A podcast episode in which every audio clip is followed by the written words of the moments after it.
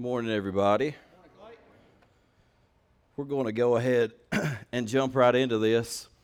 Uh, Alan and Debbie came back from Uganda, and I had a wonderful video that they sent me where they, I know some of you guys, you bought bikes for these folks. I'm going to show it next week because I forgot to put it up.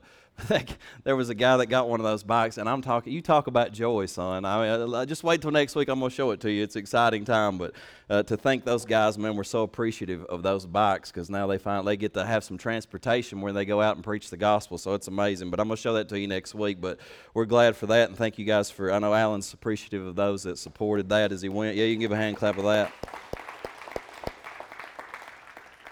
So Matthew uh, chapter twenty-four, verse three fourteen.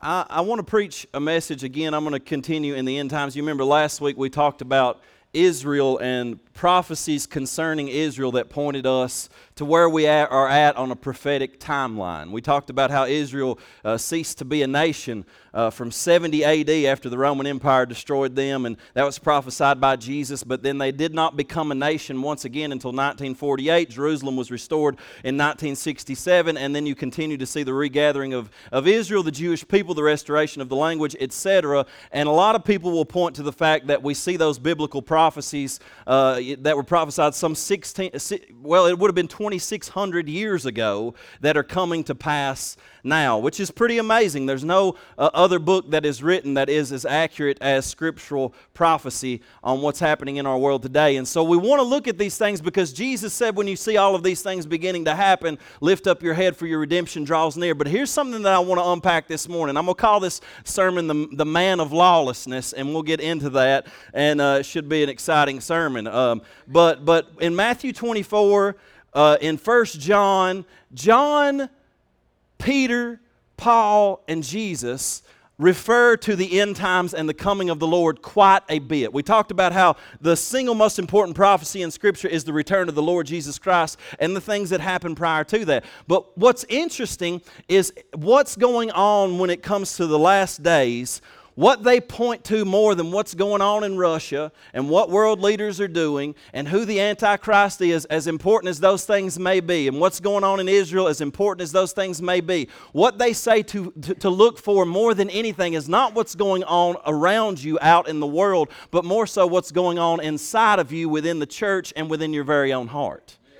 And so this is something that we have to understand as we move toward the, the, the last days. We are in the last days, but in Matthew twenty-four, it speaks specifically, and they all said that one of the things you're going to have to be looking out for is deception, false teachers and prophets, and a great falling away. Everybody said, man, this sounds good this morning. This is going to be encouraging. Hallelujah. Matthew twenty-four, verse three through fourteen, it says, as Jesus sat on the Mount of Olives, the disciples came to him privately saying, tell us, Lord, when will all these things be, and what will be the sign of your coming and of the end of the age? And Jesus answered them, see that no one leads you astray. There's this idea that they believe that perhaps somebody could actually lead you astray. For many will come in my name saying, I am the Christ, or I am Christian. You could read it, and they will lead many astray. And you will hear of wars and rumors of wars. See that you are not alarmed, for this must take place, but the end is not yet. For nation will rise against nation, or ethnicity against ethnicity, and kingdom against kingdom, and there will be famines and earthquakes in various places. All these are but the beginning of the birth pains.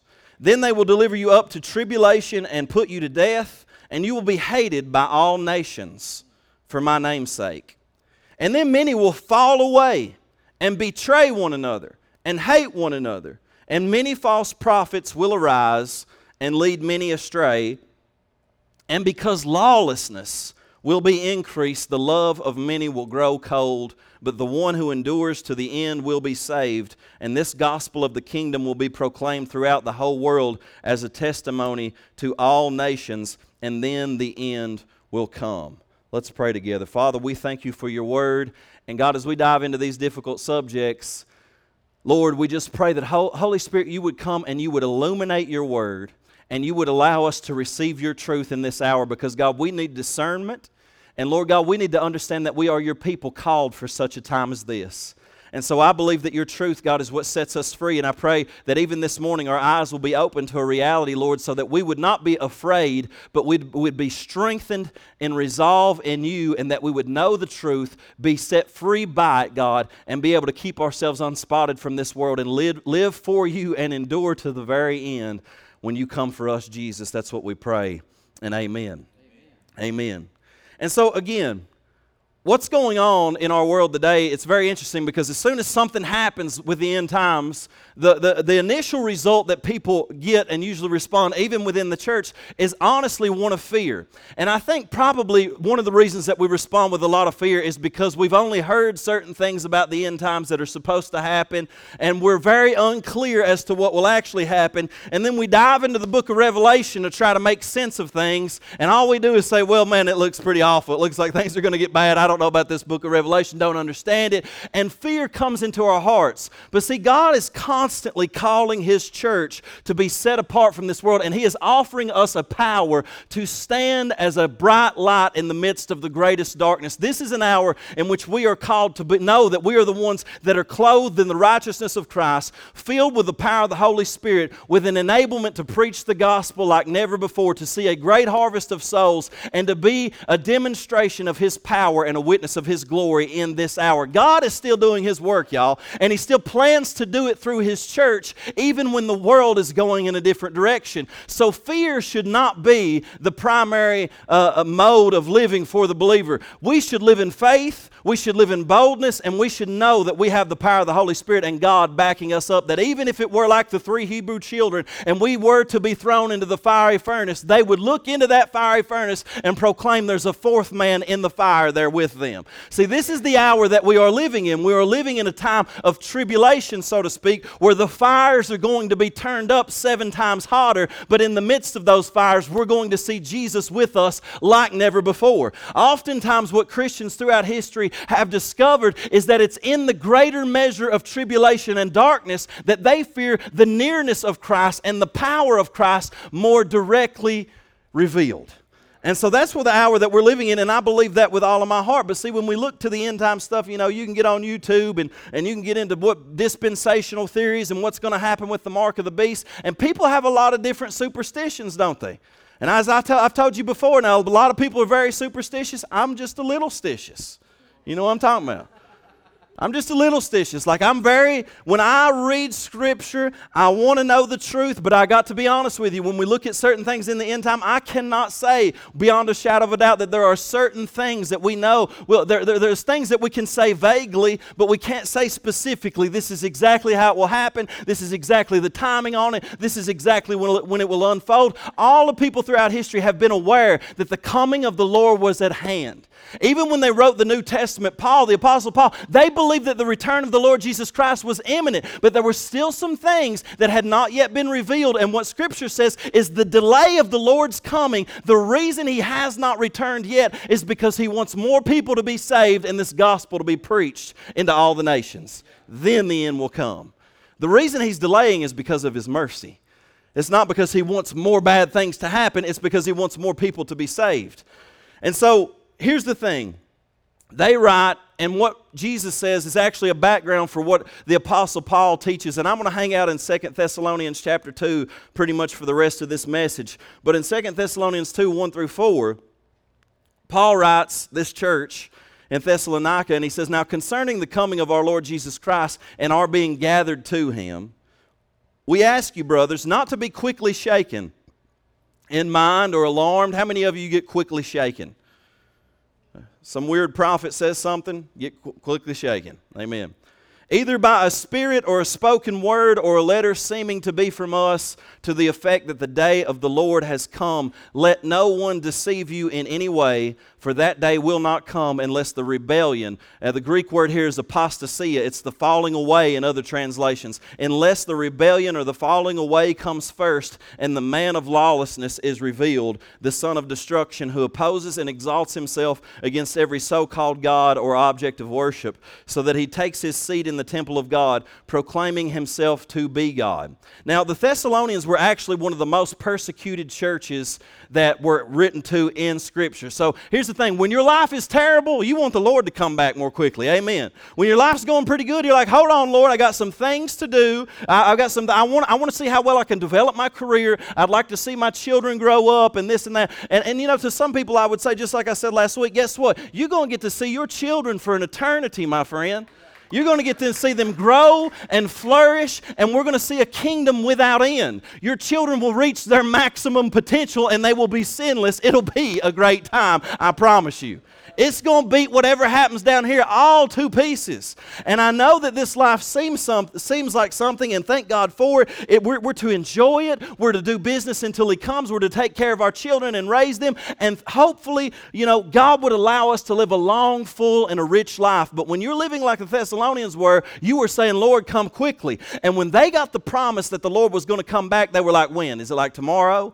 And everybody started quitting their jobs. Y'all, y'all ever been that way? Like, I remember when I first got saved, I was about twenty, twenty-one years old, and I heard some end-time prophecy type stuff, and people started talking about the Antichrist and the Lord coming back. I said, well, you know what? There ain't no way I'm making it to twenty-five. Why even, why even finish school, Dad? You know what I'm talking about? Anybody, anybody feel me on that? that? That's exactly what they were doing. And He said, look, don't be quickly shaken. Don't live like this. Don't get so consumed with the end times that you forget how to live life here. He says, don't get so consumed with the fact that the Lord is coming back. You need to plan like He's not coming back for a thousand years, but you need, and you need to work. He said, y'all need to get a job. He said, warn the people that ain't got jobs. I don't care if the Lord's coming back tomorrow. You need to work. Amen. That's good preaching already this morning. He said, get jobs. And, and work and be busy and be about God's business and, and stay focused because you're getting, because you're under persecution, you want Him to come back so badly that you're missing what you need to be focused on, and that's the work of Christ in our world. But there's two specific things that point that Paul points to. He says, you want to know, he says, don't, don't think that the day of the Lord is coming, because there's two things that must happen before the Lord returns. Two things that must happen. Number one, he says there's a great apostasy or a great falling away or a great rebellion. And then number two, he says the man of lawlessness is revealed. Now this word apostasy, I don't know if you've ever heard it before. That's what the word rebellion is, or the falling away. But it literally means, it literally means it's this underlying, it's this Greek word that means essentially that you once had something and now you have fallen away from it. Now, most scholars will say he's talking about a time in the future when the, the visible church will seem to become a, a, a place where people are moving away from the foundational doctrines and teachings of Scripture and of Jesus Christ. And even though they name Christ and call themselves Christians, in belief and practice, they're actually rebelling against it. Now that seems a little bit frightening, doesn't it? You say, well, maybe that's even happening in our world today, but surely not. And so he's thinking of something in the future. There's a marked rejection of God's truth within the visible church. This is not a rebellion against the government by believers. This is not the rebellion against of believers against other religious forms. This is a rebellion within the church. It's a rebellion of the visible church, people who are called the people of God. And, and just to back it up, I'll give you people who are smarter than me what they say about it in commentary on this Scripture. Anthony Hoykema says the apostasy will occur within the ranks of the members of the visible church. G K Beale, a lot smarter than I am, he says the point Paul appears to be making is that the visible church community within which true saints exist will become so apostate that it will be dominantly filled with people who profess to be Christian but really are not. The church will continue to profess to be Christian, but most, most in it will actually not be true believers. Now see, what, what my fear is, here's, here's, here's my fear. My fear is not that persecution is coming to America. My fear is that the Christian church becomes such a false church that the church itself seems to be flourishing and growing, but the people within the church are not actually truly following Christ, they're following now lies. And that's a greater deception. That is worse. It's, it's not that which is outside of the church that is the greatest threat to the people of God. It's that which is inside the church that is the greatest threat to the people of God. This is what Paul is saying. He's saying the greatest threat is not somebody to come in and persecute us. Your greatest threat is not Joe Biden or a pr- president to come that's going to bring persecution. The greatest threat to the Christian church is that you would become so diluted in your faith that you accept the values of the world but yet still label yourself a Christian. That's spooky. And so he's saying this is something you have to pay attention to in the end times because it becomes more and more prominent. One of my favorite books in the Bible, one of the reasons is because you can read it in about a half a minute, and that's the book of Jude. And he's a tough little bird, Jude is. It's Jesus' little brother, but I just want to read two verses from it. In Jude chapter one, verse three and four, he says, "Beloved, I was very eager to write to you about our common salvation." In other words, I just I wanted to write something that would encourage you all in your salvation, because it's what every preacher wants to do. Every Sunday I would love to preach something mega encouraging and just have you like ready to do this, you know, on your way out. And and but he said, but when I look at what's going on, When I look at what's going on, I found it necessary to write appealing to you to contend for the faith that was once for all delivered to the saints. For certain people have crept in unnoticed, who long ago were designated for this condemnation, ungodly people who pervert the grace of our God into sensuality and deny our only Master and Lord, Jesus Christ. Now let me ask you something. If we let go of the Word of God, which direction is it going to fall? Which, which way? Is it going to go north or is it going to go south? It's going to drop, isn't it? If when we begin to let go of the Word of God, if, if, if I stop eating healthy and I stop exercising, what, where does my health go? Does it decline or does it get better? If I don't talk to my wife much and we don't really deal with our relationship and try to make it better and try to make our home better, which direction does it go? Does it go south or does it go? It goes south. Anything that you are not fighting for and working for in this corrupt world will eventually go south.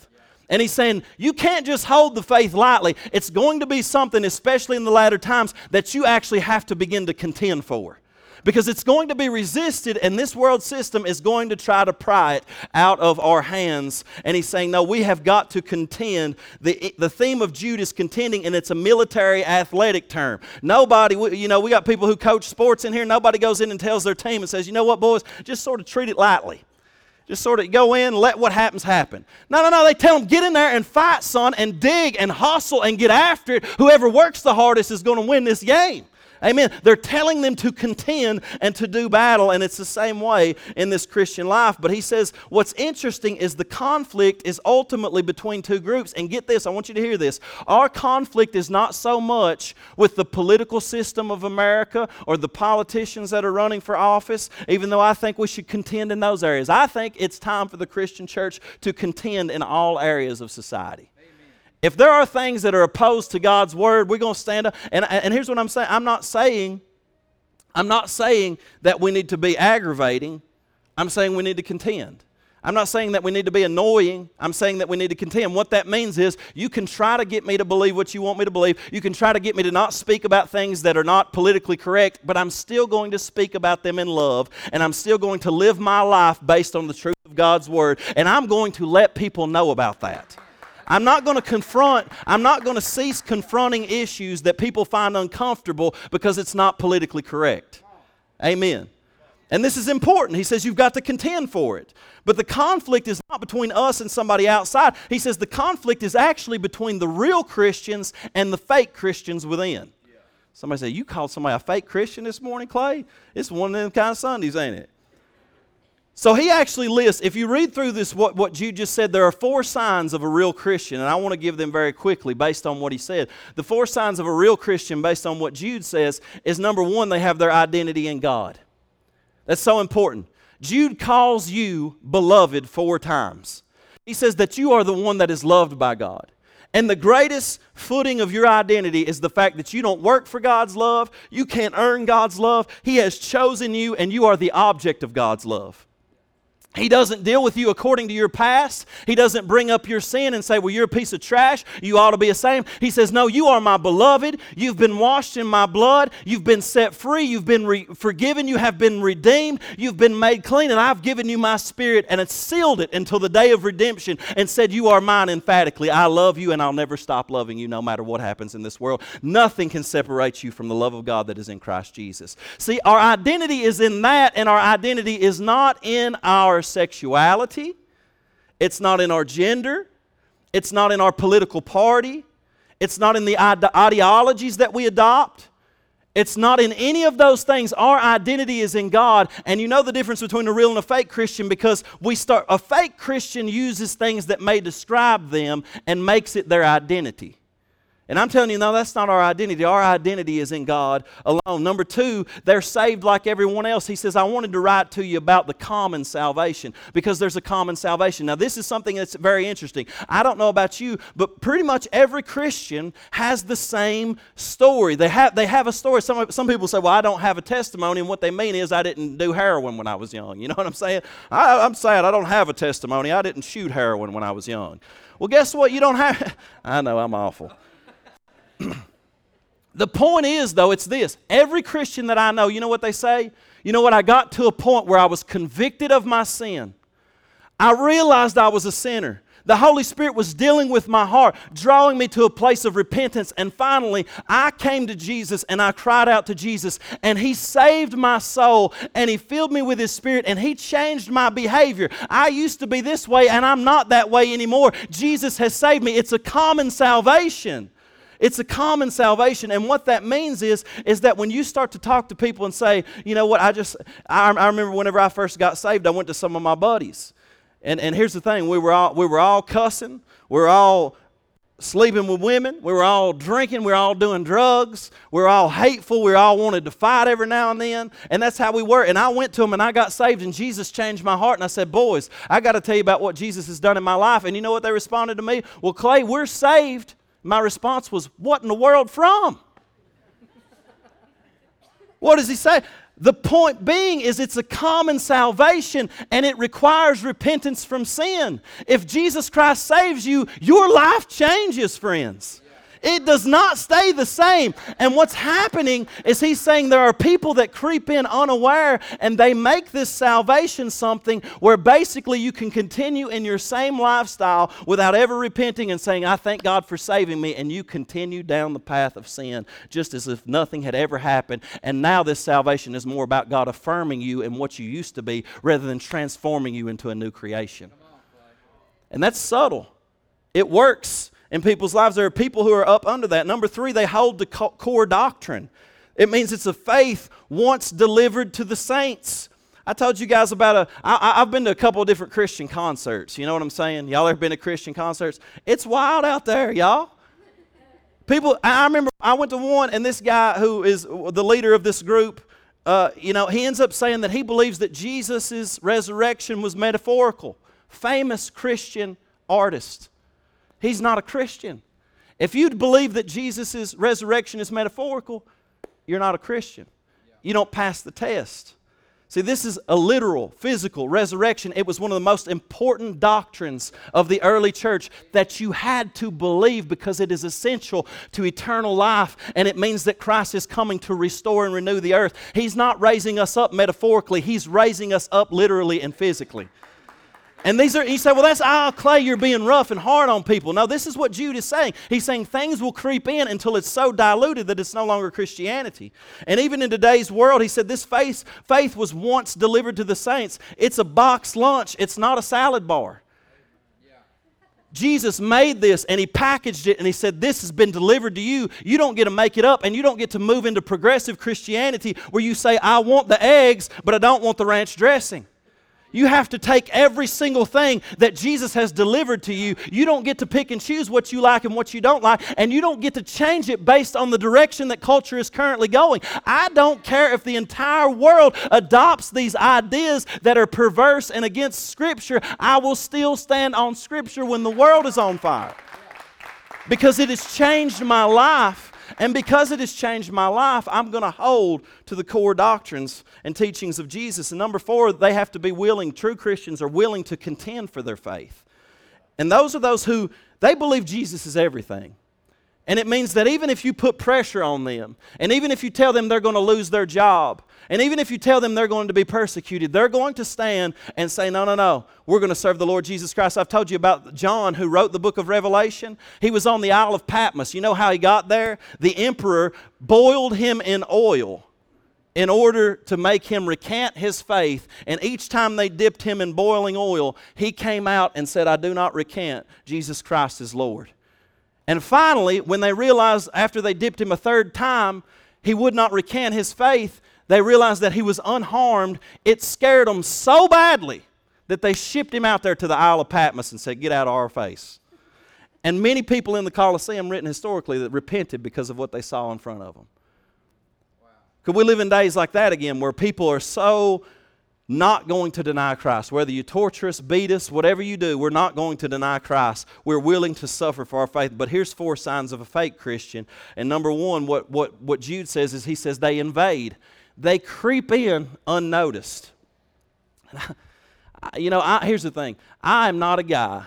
I don't like calling out. Like, I'm not a dude who likes to take out a YouTube channel and try to find a heretic under every rock. You know what I'm saying? I'm not that guy. I would prefer to not ever bring up any names or call out anybody. But can I tell you that there are a lot of mainstream Christian preachers and teachers that are going down a very slippery slope in a direction far away from Scripture. Yeah. And oftentimes it's not so much what they do say, it's what they don't say. Yeah. It's what they're leaving out. They're not declaring to you the full counsel of God. They're only giving you the feel-good stuff of Christianity, and they're leaving open doors for so many false things to come in and slowly dilute you until you, and it appeals to the lust of your flesh. It makes you feel better because it makes you comfortable, and it makes you be able to continue in sin and, and, and, and, and sinful practice and still feel good about what's going on. But can I tell you, when God is in the room and when the Word of God is preached, holy conviction is a good thing. I thank God that when I have a bad thought or I'm tempted towards sin, the Holy Spirit says, no, Clay, absolutely not. And there's an urn on the inside of me that says, don't go in that direction. I don't ever want to get to the point. Listen, I'm, I'm human and fallible and flawed just as anybody else, but I pray every day, God, do not allow me by the power of the Spirit to slip into some kind of foolishness just because my flesh is tempted. Yeah. Amen.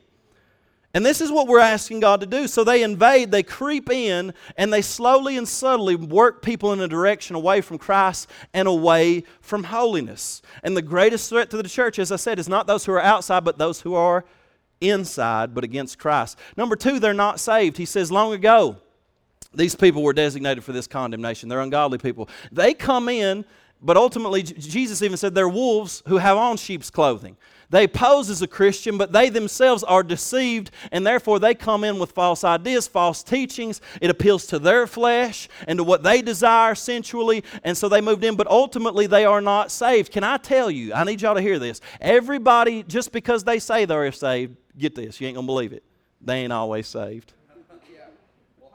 Isn't that shocking? Isn't that shocking? Like, just because they got a YouTube channel or just because they got a TikTok, and they know Greek words. You know, that doesn't mean anything. It doesn't mean they're saved. He said, you will know them by their fruits. You can know the Word of God and see what they teach and understand what direction are they heading in. And then lastly, well, not lastly, but thirdly, he says they pervert God's grace into sensuality. Now, this is a very interesting one, because here's the thing. God is amazingly gracious. God came to me in my sin.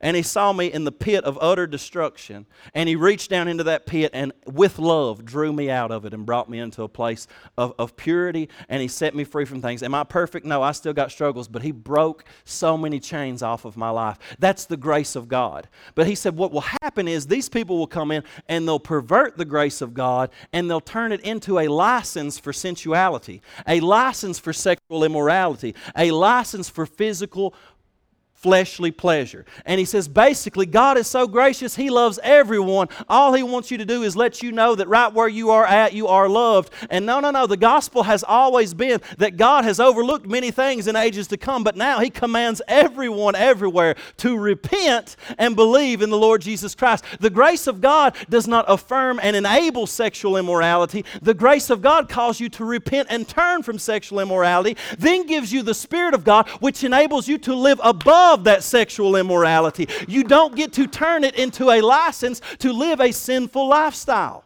But he said these teachers would come in and that's what they would do. They would give you a license. All you have to do is believe. Just believe and continue to live however you choose because God loves you. That's wrong. Number four, deny. They deny Jesus as Master and Lord. See, these are people who love Jesus as Savior, but they deny Him as Lord. I want Jesus to save me. I want to go to heaven when I die. Lord, have mercy, I sure do, but I don't want Jesus to call the shots of my life. Can I tell you that Jesus has offended me more than once, y'all? His word, I've come to it, and it has shot me right in the chest and said, you can't live this way. Well, why not? This is the way that I am. This is how I've always felt. But it was until I come to a place where I said, you know what, God, I'm going to agree with your word even if it hurts. And then all of a sudden there was an exchange. And there was a power made available because you're willing to agree with what God's Word says. And He becomes not just Savior, but He becomes Lord. He says they deny Him as Master and Lord. They don't deny Him as Savior. They deny Him as Master. They deny Him as Lord. Amen. Yeah. I've spent a lot of time on that, so I need to move quickly. So if the church is a body, and it is, then apostasy and fake Christians are like a cancer, always trying to get in the body and corrupt and kill it. Can I say this to you? That the, the world will love fake Christians in the end. The world does love fake Christians in the end. See, most of the world, especially in America, they don't want Christianity to cease. They want Christianity to be diluted. They want drag queens to be involved in Christianity. You understand what I'm saying? This is the way that our world is moving. They want our children to be sexualized in Christianity and us to stamp the label of Christian on it. And what we're saying is, no, no, no, there's a distinction between this world system. But see, the opposite of contending is synchronizing and just saying we're going to continue to be Christians, but we're going to hold hands with the spirit of the age. And this is what's taking place in our world. You say, well, Clay, this isn't a very exciting message. I understand. But we're living in a world today where our universities are literally training our young people to have an Antichrist mindset. And you say, well, you're just, you're just over the top, man. Do you really believe that stuff? I absolutely believe that stuff. I went to college at E K U when I was two thousand, in two thousand five. It's two thousand twenty-three, and I don't know if you realize this or not, but there have been a lot of changes since then. And when I went in two thousand five, almost every professor that I had was teaching me an ideology that was absolutely, absolutely counter to Christ and His commandments. They tried to push it on me. And I dabbled in other religions. I dabbled in atheism. I dabbled in different ideas. But see, that actually led me to such a point of hopelessness and despair that I turned to God in the middle of it. But I'm telling you, if it was that bad then, it is far worse now. They're trying to raise up a generation that thinks it's a demonic spirit that is behind our universities. And you can think I'm crazy if you want to, but it's just the reality. Either you believe the Word of God or you don't. The whole world lies under the sway of the wicked one. And the man of lawlessness is going to be revealed, but not before a great apostasy and a great rebellion and a great falling away from Christian principles takes place as a whole. Yeah. Amen. Amen. We can smile if you want to. Second Thessalonians two, three through eight, he says, let no one deceive you in any way, for that day will not come unless the rebellion comes first, and the man of lawlessness is revealed, the son of destruction, who opposes and exalts himself against every so-called God or object of, a wor- of worship, so that he takes his seat in the temple of God, proclaiming himself to be God. Do you not remember that when I was still with you, I told you these things, and you know what is restraining him now, so that he may be revealed in his time? For the mystery of lawlessness is already at work. Only he who now restrains it will do so until he is out of the way. And then the lawless one will be revealed, whom the Lord Jesus will kill with the breath of his mouth and bring to nothing by the appearance of his coming. This man of lawlessness is an interchangeable term for Antichrist. In First John, he said, listen, guys, we know it's the last hour, and we know it's the last hour. Why? Because there are many Antichrists that have went out into the world, and there is an Antichrist that is coming. The mystery of lawlessness is already at work. The spirit of Antichrist is already at work. There have been many Antichrists, many men of lawlessness, but he says as the time progresses, you're going to see an increase in that spirit working in our world, and it will climax in a culmination at the end where this man of lawlessness, which has tried to crop up in other times, but God restrained and pulled back in and said, no, no, no, it ain't the time yet, and he hindered Satan from fully manifesting, but he says at one time or another, there's going to be the least released, and the man of lawlessness will be fully revealed. And he says, until that time comes, Jesus Christ is not going to return, and so you need to pay attention to what's going on. So these two terms. Now here's something that's very interesting. If you study about the Antichrist, y'all ready for this, okay? I mean, I know I get it. But if you study about the Antichrist, you, you, you look in the book of Revelation, you look in Second Thessalonians here, you're looking in First John, and you even go back to the book of Daniel.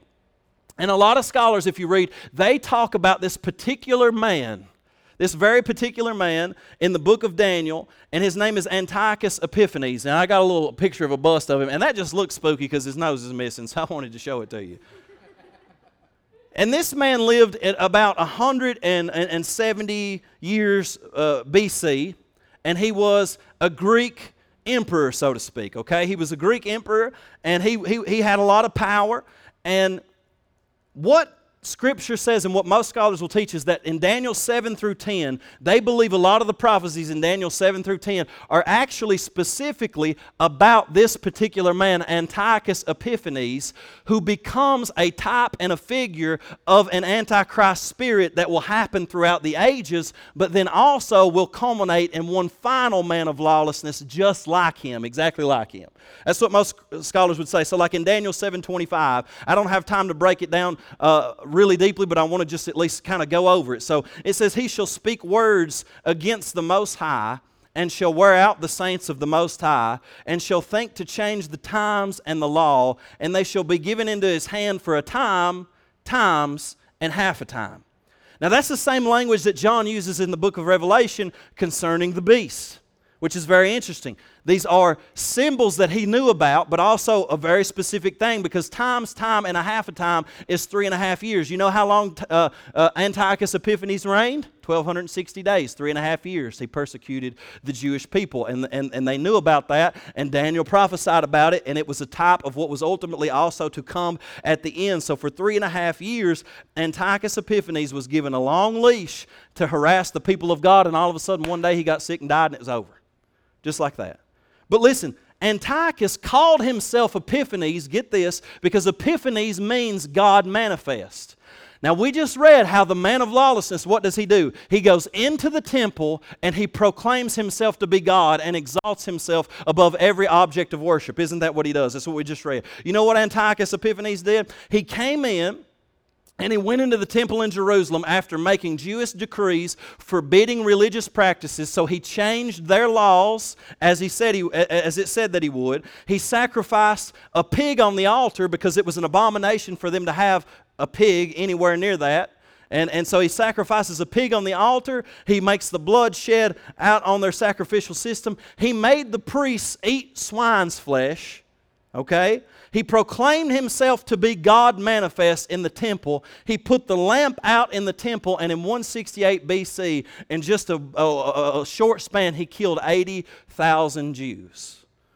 And they said this was a type, a prefigure of this man of lawlessness. This is a spirit of Antichrist that was at work. And this is what Daniel initially referred to as the abomination of desolation.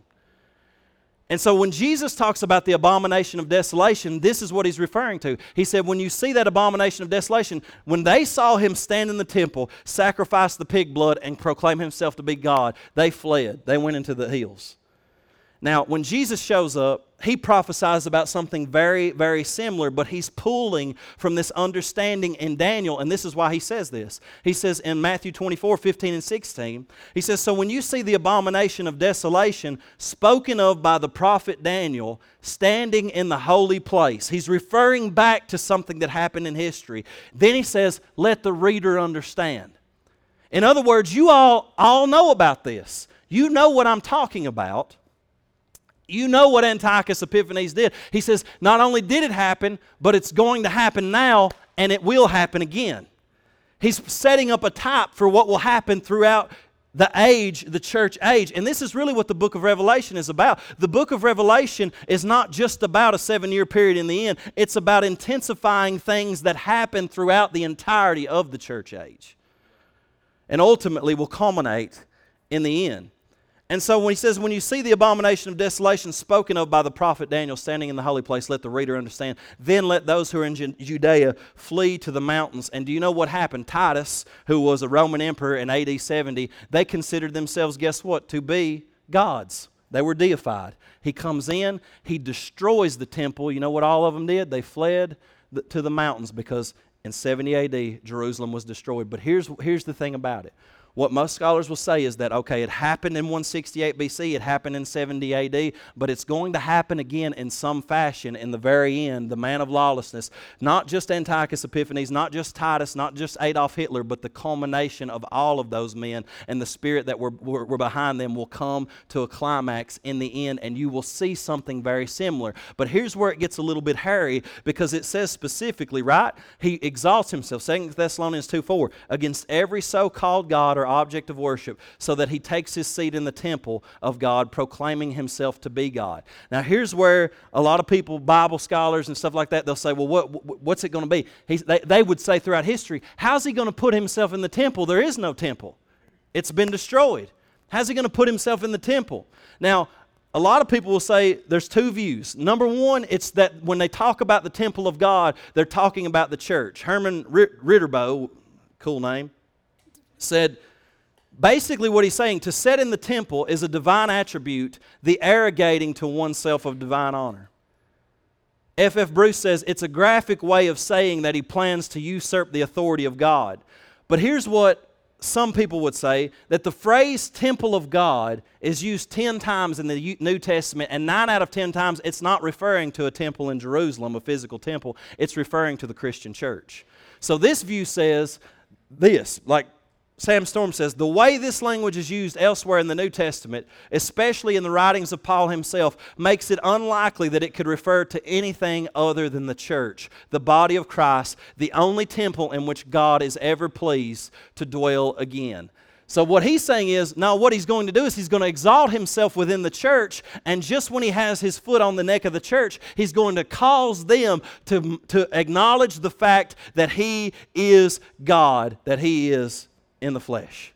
He exalts himself in the temple. Now the other view, and most people I think in America view, have this view, even though most biblical scholars don't, but most people in America have this view, and that's that the temple is the rebuilt temple in Jerusalem. And I got to be honest with you, this makes a lot more sense if you look at Islam and what's going on right now in the world. You see Islamic nations rising up, and they all believe what? They believe we should wage jihad On, on Israel and on the world, and if we bathe the world in infidels' blood, then the, the rise of the Mahdi will show up. The Mahdi is essentially their Messiah. They believe that in the end, and I told you, the, the, the Islamic belief is that in the end, if they bathe the world in infidel blood, that the Mahdi will rise up. He's the twelfth Imam. They believe that he was hidden back in nine hundred and something B C, and he's going to be, be revealed in the last time. And when he is revealed, there's something that's so interesting about this, because there's similarities of their Messiah and our Antichrist. Interesting, right? Let me give you a few examples. Both are portrayed as an end times political, military, and religious leader. Both men subdue the earth by a powerful army and establish a new world order. Both are portrayed as establishing new laws for the earth, and in the case of Islam, it would be Sharia law. Both figures institute a world religion. Both are portrayed as executing those who don't submit. Both seek to kill the Jewish people, and both seize and conquer Jerusalem. And so, what's interesting, in the Hadith, the sayings of Muhammad, I'm quoting the Hadith, which is, you know, a part of the Quran. The sayings of Muhammad, who it's known that he got most of his end times theology from learning it from Christians and Jews and then twisting it. But he says this, he says, the last hour won't come before the Muslims would fight the Jews, and the Muslims will kill them. So Jews would hide behind rocks and trees. Then the rocks and tree would call, O Muslim, O servant of God, there is a Jew behind me, come and kill him. Now, that's a little bit bleak, isn't it? But what we're saying is, whether it's in the church or whether it's Islam coming in, whether it's a, a man that comes into the temple and proclaims himself to be God in the rebuilt temple, that's not the point. The point is we can't know for sure what these things are. But we do know that we need to be alert and be on the watch of what it could possibly be within and without. We watch world affairs, but we also watch what's taking place in our own heart and within the church as well, because he says these things are culminating to an end. You're going to see a great rebellion, and it's going to set the stage where the entire world will ultimately back this man and come into agreement with what he is saying. And you cannot come into agreement with the spirit of Antichrist and the mystery of lawlessness that is at work. And I know some of you say, well, man, I'm overwhelmed with what you're talking about this morning. This is more. I, I, I don't know if I can handle this. It's so important that the church doesn't just come and hear a sermon on Sundays, but we begin to understand what Scripture is saying concerning these things. So many people will say, you know, I just can't believe that you would preach about these things. And some of the time I want to say, well, most preachers don't preach about that, or most preachers don't preach about that. People will say that. And what I want to say is, have you read the New Testament, my friend? This is all throughout it. There are warnings. It's, it's trying to wake us up to the reality of the evil that is in our world and the spirit that is at work behind it. So Paul says there's going to be a guy in the culmination of the time of the end that is like Antiochus Epiphanes and others, and he will be lawless, and there's going to be a rebellion that sets up his exaltation. And this mystery of, of lawlessness is already at work. It's working within the church right now. G K Beale says again, he says, Paul sees that though this fiend has not yet come so visibly as he will at the final end of history, he is nevertheless already at work in the covenant community through his deceivers, the false teachers. Now, the Bible says that God restra- something is restraining him from being revealed. Some people will say, well, no, it's the church that is restraining him. And, and, it, and here's what I will say. Ultimately, it's God that's restraining him. You got different interpretations. If it's the church that is restraining him, it's because, because the Holy Spirit is within the church, and we stand up against the lawlessness of this spirit that is coming at the age, and we speak truth, and we live truth, and we say no, we resist that, and we push back against it, and we continue to proclaim the gospel. The greatest way that you can resist the mystery of lawlessness is by winning hearts to Christ. Yeah. Turning people away from this world system and to fall in love with this Jesus Christ who loves them passionately. Others say, well, it's Michael the archangel, because in rabbinic literature, we know that in Daniel, Michael restrains. There's a, there's a battle between angels and demonic principalities. And, and in rabbinic literature, it says that Michael is said to pass away or be taken out of the way when, it, when the Antichrist pitches his tents in Judea just before the tribulation begins. The point is, ultimately, God is restraining him until the right time comes. In Second Thessalonians two eight, it says, and then the lawless one will be revealed, whom the Lord Jesus will kill with the breath of his mouth and bring to nothing by the appearance of his coming. I've never even seen a movie where somebody killed somebody with their breath. You know what I'm talking about? I know sometimes when I pray for people out there, I've been preaching for a while, I almost kill them with my breath. But when Jesus comes back, he's going to open up his mouth, and it's not, it's the sword of his word. You talk about somebody that's so powerful, more powerful than Thanos. Y'all know what I'm talking about? This guy shows up, and he opens his mouth, and with the word of his mouth, it's like a sharp two-edged sword, and it brings all things to naught. He destroys this beast. It's no match. This is, it's like we said before, you know, in the end, what it takes to bind Satan? One angel. It takes one angel to bind Satan. He's not at war with God. He's at war with humanity. He's at war with the angels. God will smush him in an instant. When Christ returns, there will be no battle. There'll be no war. He will open his mouth, and it will come to a, an end, and we are on the winning side. And this is the hope that we have. So I don't know how it all plays out. I don't know what it looks like. I can only really make some observations and, and, and sort of guess around. But I don't believe that Jesus is coming back for a weak bride.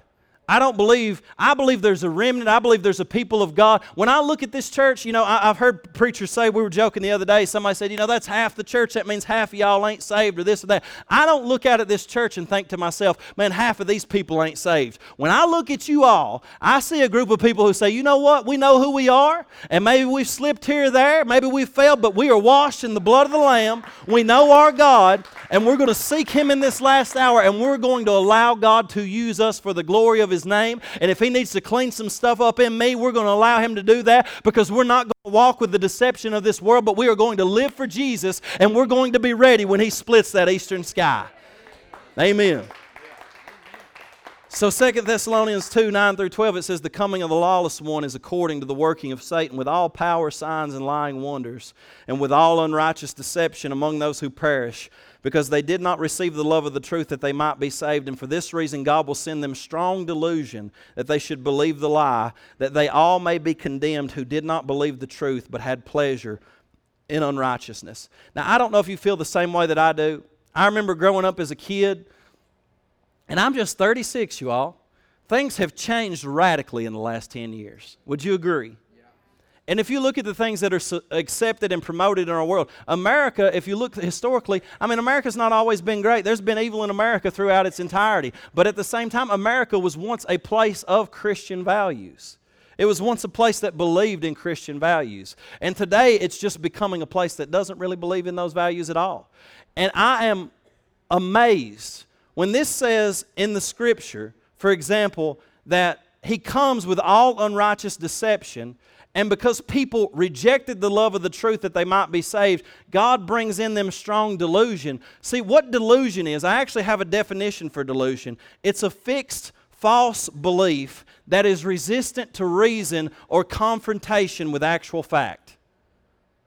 A fixed false belief that is resistant to reason or confrontation with actual fact. And I think about some of the things. I've read different things even this week, but I remember just this past year, you had, we're living in a time where, like in California, for example, in California, for example, the governor said, listen, if you've got a kid that comes in seven years old or older or whatever, and they're fleeing from their parents, we will grant them emergency custody. The state will get emergency custody so that they can have a sex transition.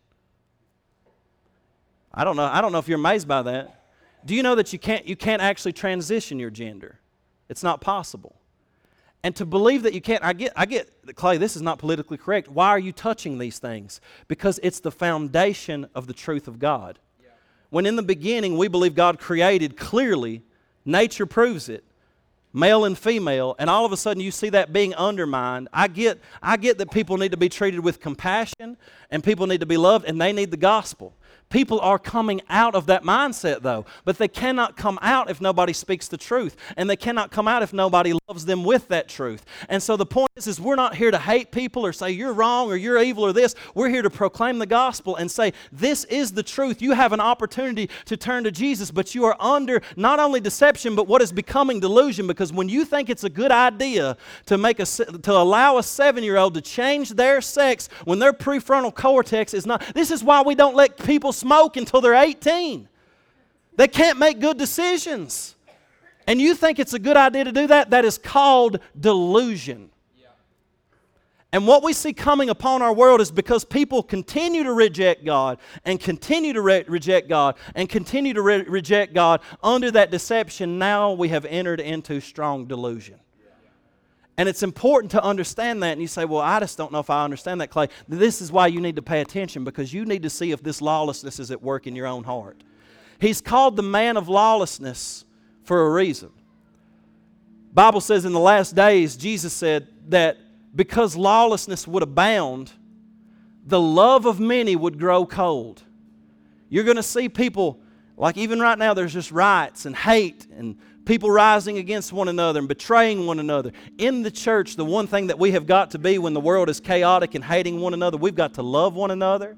And see, when I talk about Muslims or I talk about people that are dealing with the transgender issue, I'm not talking about having hate for them. I'm talking about speaking the truth boldly in love, because I believe Jesus loves them and wants to save them. I believe that with all of my heart. But if we capitulate and we bow down to the ideologies of our age and just cease from speaking the truth, then they have no opportunity to, to come to the truth and to be saved and to know Jesus Christ. And I know that's difficult. I know it's hard. It's not easy. No, I do, I do not want to get up and speak messages like this. It's never our desire. But God has to give us a boldness in this hour to be able to stand for truth and not be swayed under the pressure of this world. I could go on and on, but C S Lewis said, this man of lawlessness, he talked about until the nineteen forties. He wrote a book called The Abolition of Man. And he said all of human history until the nineteen forties, all humanity believed that law was something outside of themselves. That in the nineteen thirties, in the nineteen forties, if you had said, hey, this little girl thinks she's a boy, we should allow her to transition and, and be that. He said, well, you'd, you'd had your brain slapped out.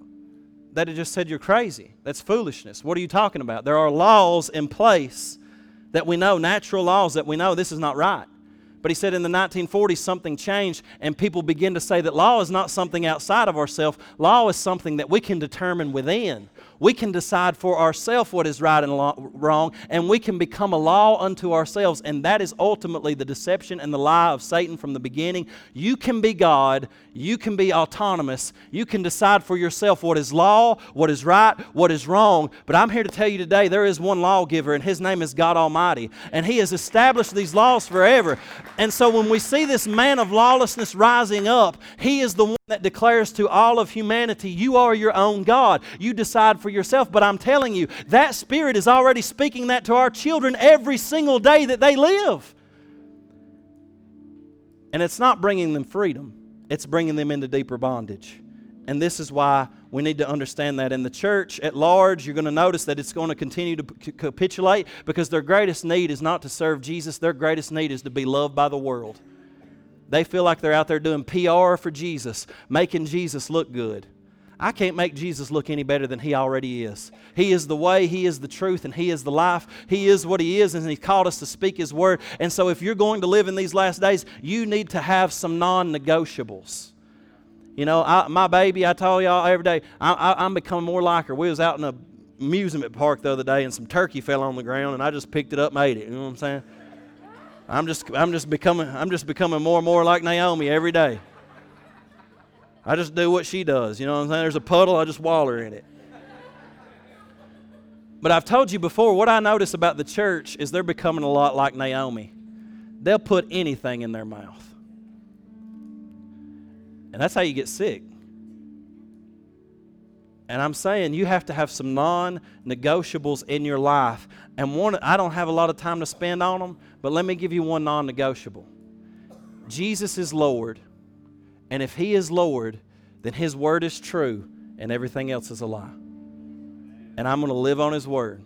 Jesus is Lord. His word is true. If I love Jesus, I must keep His commandments. This is where it stands for us in these last days. Now, we are called in this hour to know God's word, to be filled with God's Spirit, to be a demonstration of God's power, to proclaim God's gospel, and to stand on God's truth without compromise. This is what the church is called to do in this hour. And so I want you to take a moment, you bow your heads with me.